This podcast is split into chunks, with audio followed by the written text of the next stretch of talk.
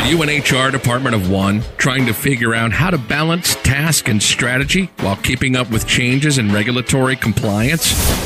Do you need a fresh outlook on old topics? Then stop what you're doing, grab your coffee, and get ready to recharge. If you have people, you have problems to solve and things to do. Your host is Brenda Neckvatal, a 20 year human resource professional, ready to explore the HR industry with veterans of business and life with fresh eyes and new ideas. Learn about the rapidly evolving changes in employment law around the country, as well as new tactics to deploy and build engagement in your workforce. If you're looking to implement new practices to make your job easier in HR, then this podcast is for you. Hey, Happy New Year, everybody, and welcome back to the next chapter, the next year of the Best Practices in Human Resource podcast. I'm Brenda, and I am here to help you share with you the what and the how in human resources. I'm in the human business, which means that there's a greater number of dynamics in the workplace to balance and manage, and it gets pretty wild. But uh, new year, new exciting stuff, lots of changes coming down, so we're going to get right into it. Um, most importantly, we are going to talk today about employment poster updates. We're going to take a look at employment law changes across the nation. Um, we've got our main episode is going to be workplace challenges for 2020. We've got the HR question of the day, and I'm going to share with you how you can get my best practices delivered right to your inbox. And before we go on, folks, I just want to make sure that you guys know that the information that is available in this podcast is for informational purposes only and not for the purpose of providing any form of legal advice. You should consult your attorney to obtain legal advice with respects to any particular issue.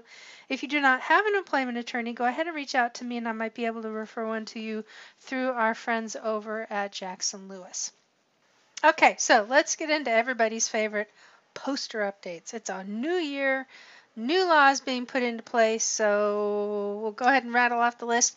Hasn't really changed too much from the last episode, but if you are over in the states of Vermont, South Dakota, Oregon, Ohio, Montana, Minnesota, Maine, Florida, Arizona, Missouri, Oklahoma, and Washington State, you guys all have poster changes.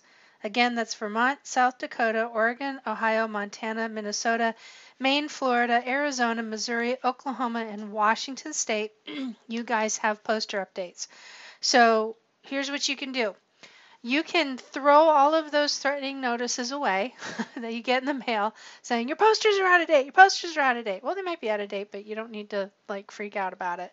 And you don't need to buy into that kind of marketing. So if you go over to our friends over at labor law compliance center and you purchase your posters, you have to make sure you have the federal and the state up. And if you're a federal contractor, you have to have the federal, the state, and the federal contractor's poster all posted in your workplace in those common areas if you put in the code over at Labor Law Compliance Center, posters 2020, you can get 25% off on your posters. If you don't know where to go, Labor Law Compliance Center, you can also hop on over to our website over at bestpractices.org.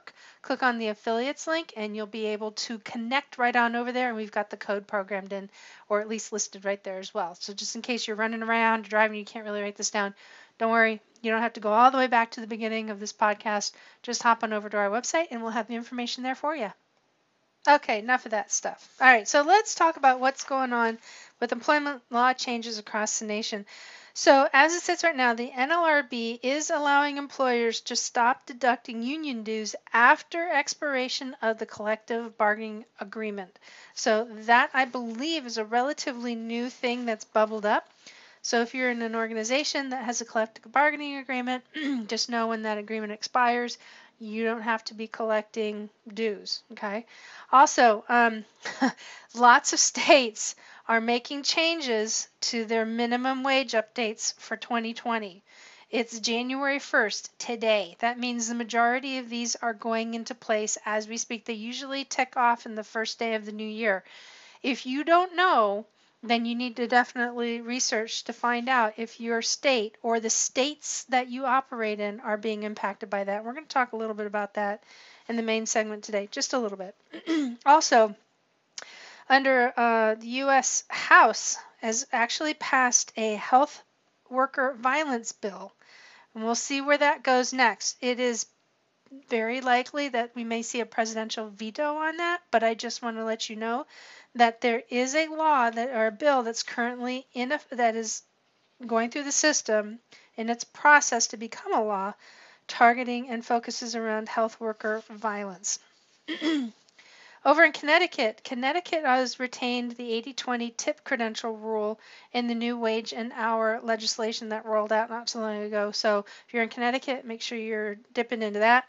Over in New Jersey, New Jersey is the next state, uh, the most recent state that has banned hairstyles as a form of discrimination. So this is an extension of the laws, what this basically is. So I know we talk about, you know, Dr. No Scar VP, we've got, you know, Title VII, that's all that's what related, but these types of things are an extension to that. Also, in New York, how can you guys prepare for the New York Shield Act? That is a new act that's coming down the pike. If you're over in New York, you're definitely going to want to check that out. And then lastly, there really isn't much going on, believe it, the first day of the year, but there's a lot more that's going to be rolling out, mark my words, in the next couple of weeks. Pittsburgh uh, Paid Sick Days Act will actually take effect. Uh, so make sure that you guys are putting what you need in place in order to be compliant. Now, I have something for you guys going into the new year in regards to these updates. Um, I'm going to have a place for you to read up on these and read these callouts that I'm doing in the future, and I'm going to share this with you at the end of this episode. So definitely stay tuned for that. Alrighty, folks. So for today's segment, we're going to be talking about three workplace challenges that every company is going to be experiencing in 2020. Um, this doesn't matter if you're small, doesn't matter if you're big, everybody's going to be faced with these, and it's a great thing to start thinking through because some of these actually, believe it or not, don't have answers to them. But they're going to be things for you guys to think through as to how you're going to deal with them as and if and when they come up and uh, how to move forward for a very prosperous 2020. All right, so the first one, mentioned it in the news updates that came out um, that there's a lot of cha- there's a lot of states out there that have rolled out updates to their uh, minimum wages. Now, that's going to be the first challenge is making sure that you guys are able to pay your employees the appropriate minimum wage. Now, this may seem kind of mundane since the federal wage currently is at 7.25 an hour. However, there is a national movement to actually increase it to up to $15 an hour, and some states are well on their way. Okay. Federal contractors are required to pay employees no less than $10.80 per hour effective today, January 1st. Okay, so if you guys haven't updated it, make sure you get your system updated and you are paying your employees no less than $10.80 an hour. Those are, again, just for federal contractors.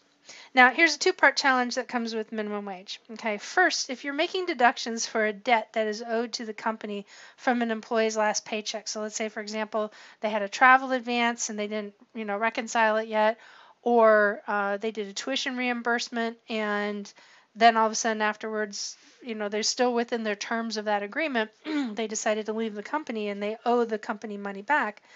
You guys have to make sure that the last check, if you're making those deductions for a debt that is owed to your company from an employee's last check that contains wages, this does not include deductions from what somebody's getting in a PTO cash out, then by law you need to ensure that the employee does not get paid less than minimum wage. And there are companies that will actually take the whole check. Can't do that. You got to be very careful. You have to make sure that the employee is still getting minimum wage by law. Now, does it mean that you can deduct the whole amount out of the last check with PTO if there's a PTO payout? More than likely, the answer is going to be yes, but you do need to check with your state regulations as to whether you can do that or not. I know here in Virginia it's a non-issue, but so I don't want to say yay or nay. But PTO or paid time off or vacation or sick leave or, or whatever it is that you're actually those accruals those aren't considered wages those are fringe and those are benefits okay so that doesn't mean that those are still applicable to the minimum wage laws it's only in pertaining to actual wages earned now, subscribed human capital management or payroll systems will typically not permit companies from withholding more than minimum wage, which presents an, like really a nice safeguard. However, Companies that manage their own payroll software on their own servers and are permitted to make changes to deduction parameters could potentially open themselves up to this risk. So you guys are going to have to look at your parameter settings. You may have to work with your IT department. If not, whoever uh, the database administrator is or whoever has administrative rights can definitely uh, make those adjustments. So you're going to have to make sure that you're you're keeping up with those things. Also, with multi-state minimum wage enforcement, it's going to get a great deal more complicated. So you guys have to get real clear about who it is, where it is, how much it is, what you can do, what you can't do, okay, when it comes to paying minimum wage. This is something that's going to probably, it's coming up in a lot of things that I'm reading, which tells me that it's probably somebody's eyes are watching it, okay? All right, second challenge preventing discrimination with employment applications okay? This is got this is going to be increasingly becoming more complex. It happened in 2019 and i really don't anticipate it changing anytime soon. So Right now, 35 states prohibit employers from inquiring on an applicant's criminal background during the actual application process. This has nothing to do with doing a background check, which, if you've listened to the episode with Eddie Petty and I, we talked about why you want to do a background check. But another conversation, right? We've already got that out there. So you can no longer do it during the application process, all right? They're not permitting questions around salary history on top of that. And companies are going to have to need to evaluate their employment applications to ensure that there aren't any questions that will open an employer up for any type of legal challenges. Now, in addition to that, Generation Z is coming into the workforce, and studies are showing that they're going to be a much larger workforce than Generation Y, and that they have a shorter span of patience for longer processes. Now, this isn't this isn't a negative connotation that I'm putting out there. I'm not slamming the next generation, but it is studies are shown that they simply want to use technology efficiently.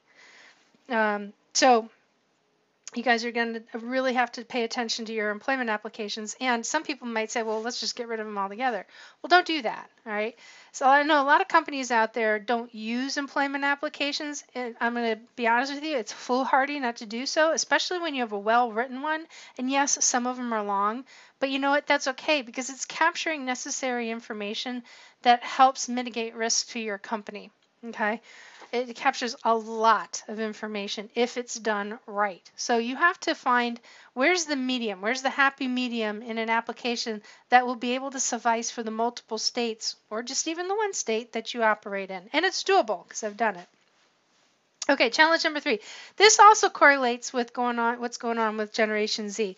So how do you incorporate Generation Z into the workplace and avoid some of the mistakes that as a workforce, in my humble opinion, we made with Generation Y. Okay, I'm saying this based off of what I observed in many companies, including one that I, a couple of them that I worked with, and the articles that I've read, the conversations I've had with leaders, literally going back to about 2008. Now, in 2007, I remember sitting in a meeting when I worked for a large company where my boss introduced some kind of interesting statistical information to us about Generation Y and what we should expect in the workplace. And I sat in that meeting and I remember watching, I, am a people watcher. That's, that's kind of what I do. You can just sit me down somewhere and I'll just sit and watch people. I'll be some old lady hanging out at a mall just or wherever, just sitting around watching people and kind of taking in everything that they do. But I, I watched the team that I worked with, and it was a fairly large team at the time. And I watched these inquisitive people really take in the new data, but I also watched the same people turn around in six months and really launch their first tirade against Generation Y. It was really weird. And what didn't happen was our leader, our, our boss of the whole department, he actually failed to help facilitate a mindset and an atmosphere of collaboration to figure out how how one we can adapt and change to a new generation coming in with known facts about how they operate. And then number two how we can roll that out to the rest of the company because we were in that position where we you know we helped launch initiatives. That's what we did. So the most vocal of the team's dissenters believe it or not we're baby boomers, all right? And that's the generation who gave birth to millennials and the generation who nurtures them and makes them grow up And but they were the ones that actually voiced the greatest level of frustration, which I thought was really interesting. Um, and the topic of learning about Gen Y was actually never discussed again, not once. And I was with that department for quite a while, for about three years total. So once it was never discussed again, our boss never made any attempt to openly call the negativity when it came up in a lot of our future meetings. So it was actually really disheartening because, like I said, we were one of the teams that supported implementation of really important strategic initiatives in the country in the in the company. So I felt like this was a huge miss on our part. Um, I think we have an opportunity to prevent that quote unquote cultural shock from happening with our Gen Z workforce and to take steps to become better prepared. All right. So there's some things that we can start to take note now because this generation isn't like Generation Y. In fact, they show more tendencies of being similar to Gen Xers like myself. And I think that they're going to be able to provide an interesting and a refreshing dynamic in the workplace. So here's what we do know so far this generation has never known a day without a cell phone. How old do you feel right now, right? generation Y, when they entered the workforce, never knew a day without a computer or the internet.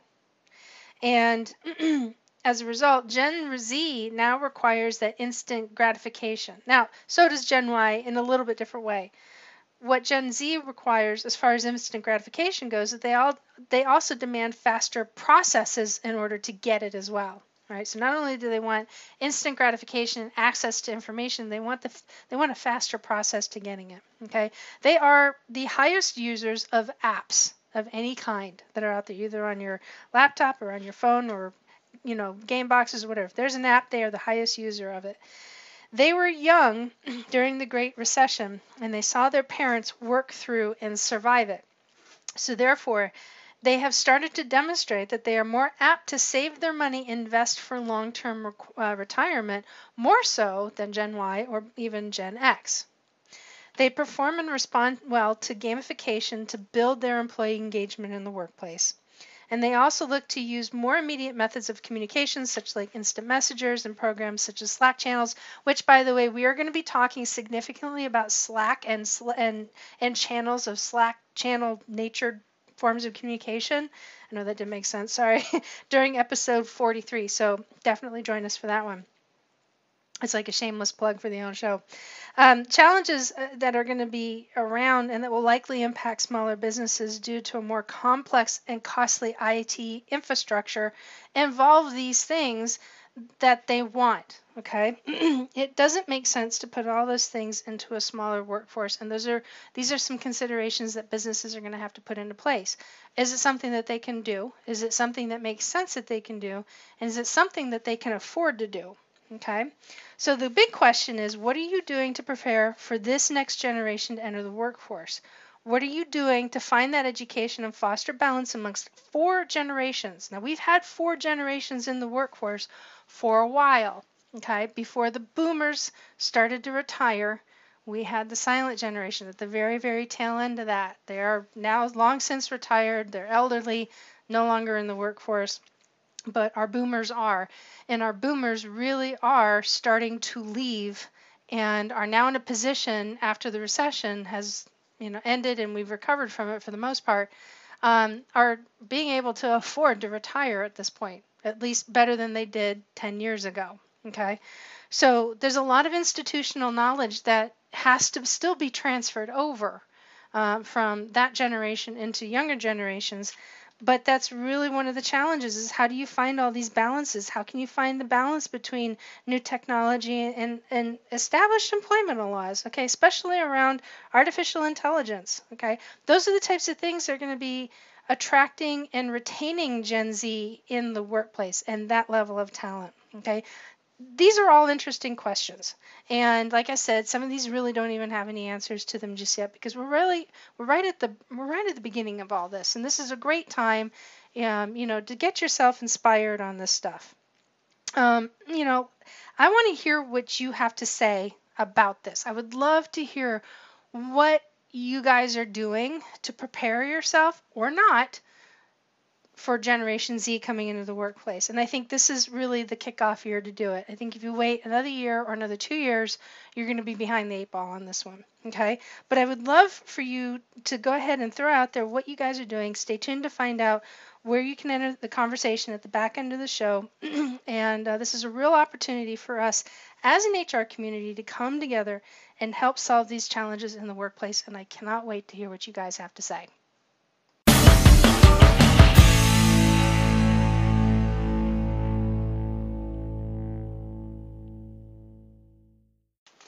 So today I'd like to give a couple of shout outs. First name, I apologize. I'm going to botch this up. I know I am. I'm so sorry. I believe the username is Plat Plat over on Apple Podcasts. Thank you so much for the feedback, and, and, I really appreciate your comment. I did see what you left, and thank you very much. Uh, message received. Um, Adam over on LinkedIn, thank you again for the shout out on my quote, which is my number one rule in life. You guys have heard me say it in the past. You're going to hear me say it in the future. It is what I live and die by. And that quote is in the absence of information, people make stuff up. I learned that from a boss of mine. I've never forgotten it. And holy cow, is it true? Something that I'm well aware of is how awesome and exciting the HR field is. It's a really rewarding career full of never ending changes, and it's very meaningful work, which is why I was so attracted to the industry. But I'm also aware of its challenges and the limitations it poses, especially one of them being as an HR person of one, an HR army of one. I know what it feels like to do this job as a beginner to an expert. I know what it's like to try and find the answers in a sea of information. And when you do find that answer, you still have that doubt in your mind as to if you have all of it or are even like partially correct or mostly correct. And it can be a very isolating field to work in because there really is only so many people that you can talk to about HR related things. You got to keep it very contained, contained, so you do tend to feel very isolated. Well, today I'm thrilled to announce a new online community for those of you who are in the HR field. Uh, this community is open to those who are established HR champions, to those who are aspiring to become one. Okay, it's a nice big range. Um, I was traveling a few months ago and was inspired to contribute to women in HR as part of this little flurry of information that popped up in my head. And I am, as a result, on a mission to connect with 20,000 women in HR to positively impact the lives of 1 million employees. That is my mission, and I'm inviting you guys to be part of it. Um, on man- Monday, January 6, 2020, the doors are officially open to the Next Gen Women in HR site. This is an excellent, great place where women can come and connect. We can share resources and go deep into learning how to perform the HR functions with tools and current resources that will help you get ahead. Okay. Most importantly, this is a great place to get support, especially if you are an HR person of one, or let's say, for example, you're a director and you have, you know, somebody that's a subordinate, or you may have two subordinates, but they're not at that level that you can have those conversations with, it's really hard. I mean, what we do, let's face it, it's challenging. Okay? There isn't anything easy about it. There's nothing in the handbook that says what we do is easy or anybody does it's easy. And if it did, we wouldn't call it work, right? I would love for you guys to join us. Okay? Join us by visiting the bestpractices.work website and click on the Next Gen Women in HR link above and register. Okay? Get into the group. 2020 is that time. Okay? 2020, it's time to get that clear focus on you and your future in this industry. This decade is going to get continually more challenging and it's going to present new challenges, a lot like some of the ones that I talked on the show earlier. Okay. If you're not ready to jump into the site, no worries launch with me on the new Facebook group, Next Gen Women in HR, and get some of the support and the connection that you need for the future as well. It's not as in depth as the site is, but it's a definitely a good place to start. Okay, so there's two places to connect. Start with the Next Gen Women in HR Facebook group, and if you want to go deeper and get access to tools, those resources, ask for help, find a mentor, participate in networking events, and connect one on one with other HR champions, Join the Next Gen Women in HR site at bestpractices.org.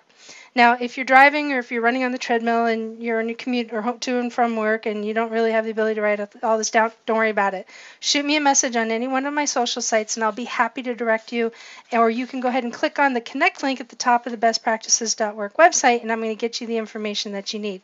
And yes, we like our HR guys too, so definitely you guys come on in. Now, on Monday, January 6th at 9 a.m., Eastern Standard Time, I'm going to be kicking off the first major topic of conversation via Facebook Live. And this is going to be in the Next Gen Women in HR Facebook group. Okay, so you have to access the group, join the group on Facebook in order to participate in this. And we're going to be presenting a case study on Starbucks and what some of the takeaways are that you can employ in your own HR efforts. All right, this is a cool case study. I've worked this case study a couple of times before, um, and it's pretty awesome. You're also, as a result of that, in the site you'll be able to go ahead and access the tools that I'm actually talking about as part of the, the live launch. Okay. I invite all of you to join in become part of the conversation to find your focus and get that 2020 vision in place. Right. Get inspired because inspiration is what creates motivation and it demands action to be realized. You'll see me in these sites every day, and I cannot wait. I cannot wait. You have no idea. I cannot wait to connect with you guys. I am super excited about this. I have been driving people nuts with this, but you know what? The feedback that I've gotten, all positive, right? People are excited to get in and do this. I'm excited to get into this. Literally, it keeps me up at night because I just can't wait because I know what this is going to do for people who are in the admin role, people who are doing HR as part of their role, and you know, they may be doing it 35, 45, 50% of the time and they just don't have the access. But you know what? They also don't have the time to go look for this stuff, okay?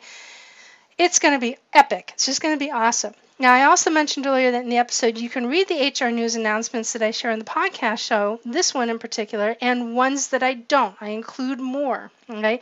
The links to these articles are now part of the Next Gen Women in HR site on the Best Practices Work website, the bestpractices.work website. All right. All this information is updated on a weekly basis. It comes out every Monday and it's what helps me stay current in my profession as an HR pro, and it will absolutely do the same for you because none of this stuff is consolidated. it is all over the place. I have multiple channels that bring this information into me, and uh, and it's it takes it, I read a lot throughout the week. But you know what? I want to make sure that I share that stuff with you guys as well. So I look forward to connecting with you, and I cannot wait to have you part of this tribe. Super excited about it. Okay. You can also email me your HR questions and submit your questions on the Best Practices Work website by clicking on the podcast link from the menu. And down towards the bottom of that page is a submission form for you to post your own question, which I may read and answer on an upcoming episode. So, here's an interesting question, and this actually came out of recent holiday party events. That how would you handle an employee who refuses to attend a company party? Well, you know what? Here's the deal. We talked about a couple episodes ago um, making about what you know to drink or not to drink. That's the big question. That was the name of the episode. I can't remember the name of the number, but that's all right. But we talked about it, and the big question of that episode was around, you know, do we serve alcohol? Do we not serve alcohol? I never got into what happens when you have an employee who doesn't want to attend a party, and mainly because we weren't talking about that, we were talking about booze, right? And what happens when you have it and what happens when you don't. One of the big takeaways, though, that was from that web from that particular episode was making parties voluntary. Okay, when you don't have when you have an employee that refuses to attend a party, man, it kind of it kind of gets to you because this is a way that an employer, one of many ways that an employer can and does show gratitude towards employees and celebrates the hard work. But you're going to have those employees. It's one thing if an employee has multiple events that day and they can't attend. Okay, fine, we get that, right? You may have a family reunion some way, you may be traveling on vacation, totally understand. But what happens when you have somebody who doesn't want to attend? They just flat out, they're not engaged with the company, and that's a really hard thing it's a really hard thing. It's a hard pill to swallow. It, it is because it kind of feels like the employee's kicking back at you. And that's not necessarily the, the case, all right? I, this is something I've experienced. I experienced actually in my last position where we had an employee who absolutely refused to come and kind of made a stink about it behind the scenes. But the the fact of the matter is is that at the end of the day, if an employee refuses to go to a party, there's a they are sorely disconnected and they don't want to be socialized with work. Now, there are people that won't attend these things for religious reasons, and I completely understand that. And, you know, we're not going to go there. But it's the ones that are disconnected. They're the ones that are not really wanting to expose themselves to work any more than they have to. They're there to punch a time clock. They're highly, highly disengaged. And in some cases, they may be even a little disgruntled against the company. So, how do you deal with those people? Well, one of the things, like I said, is to make a party voluntary. If you make something voluntary, then really find that place in you as a leader, as a company owner, as an HR person, whatever, as you know, some of those pinnacle individuals in the company, have find that place where you can just be cool with it. If they don't want to attend, that's fine. You know what? There's, no harm, no foul. We let them know that you know it's like, listen, we'd love to have you there. We really would. We want to be able to celebrate with you. If they don't want to go, don't push the issue. Call it quits. Okay.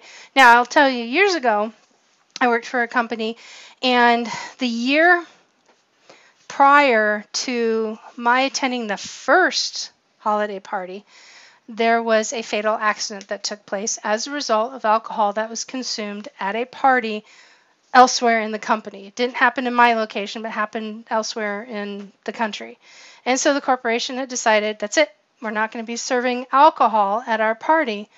And but we never said you can't go out and celebrate, you know, on your own after that. Well, there was a significant chunk of employees that actually they didn't like that. I mean, they got really offended by that. And they got really down in the mouth that not understanding that and they're and, and I totally get their logic and I totally get their reason and and their position and the reason was look we're we're grown adults okay we can choose to do what we want and when we want and so they decided to not attend those parties and they wound up doing their own thing but you know what? It was unfortunate because it was a fracture. In my opinion, it was an unnecessary fracture because you know what? It's three hours. You can have dinner with a soda or a pop or whatever you guys call it. You can have dinner with water. And you know what? Go out and party afterwards. Continue the party on. It's perfectly fine.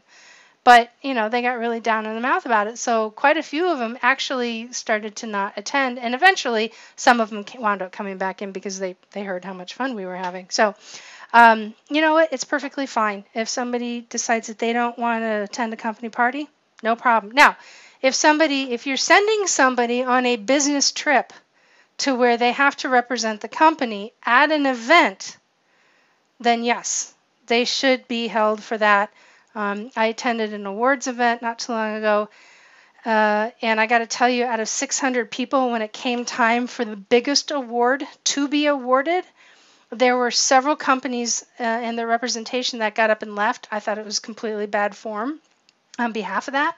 But on top of it, because they left early, they wound up missing out on receiving and being acknowledged for some of the awards that were being announced. So, you know, shame on them for that. And if I was a supervisor, I'd be asking them, what the heck? I'd probably have a few other choice words. And I really don't want to flip the show over to explicit. So we're just going to leave it at that. Okay. But going back to the original subject, you know what? It's, it's okay. If they don't want to show up, that's fine. You know, let them be. They just, they may have a perfectly good reason. They could be depressed. Who knows? Okay. Don't push the issue. That's the whole, one of the reasons why we want to make it voluntary. Okay, so connect with other HR champions in the next uh, in the new Next Gen Women in HR Facebook group. Connect with other HR champions in the new Next Gen Women in HR site. You're going to get again great tips, current events, and information on building your HR skill sets. This is our tribe of women, and we are working in HR either as part of their job, as part of their chosen career. Super excited. You're going to see me in there I'm going to talk about it anymore because that's how excited I am about it.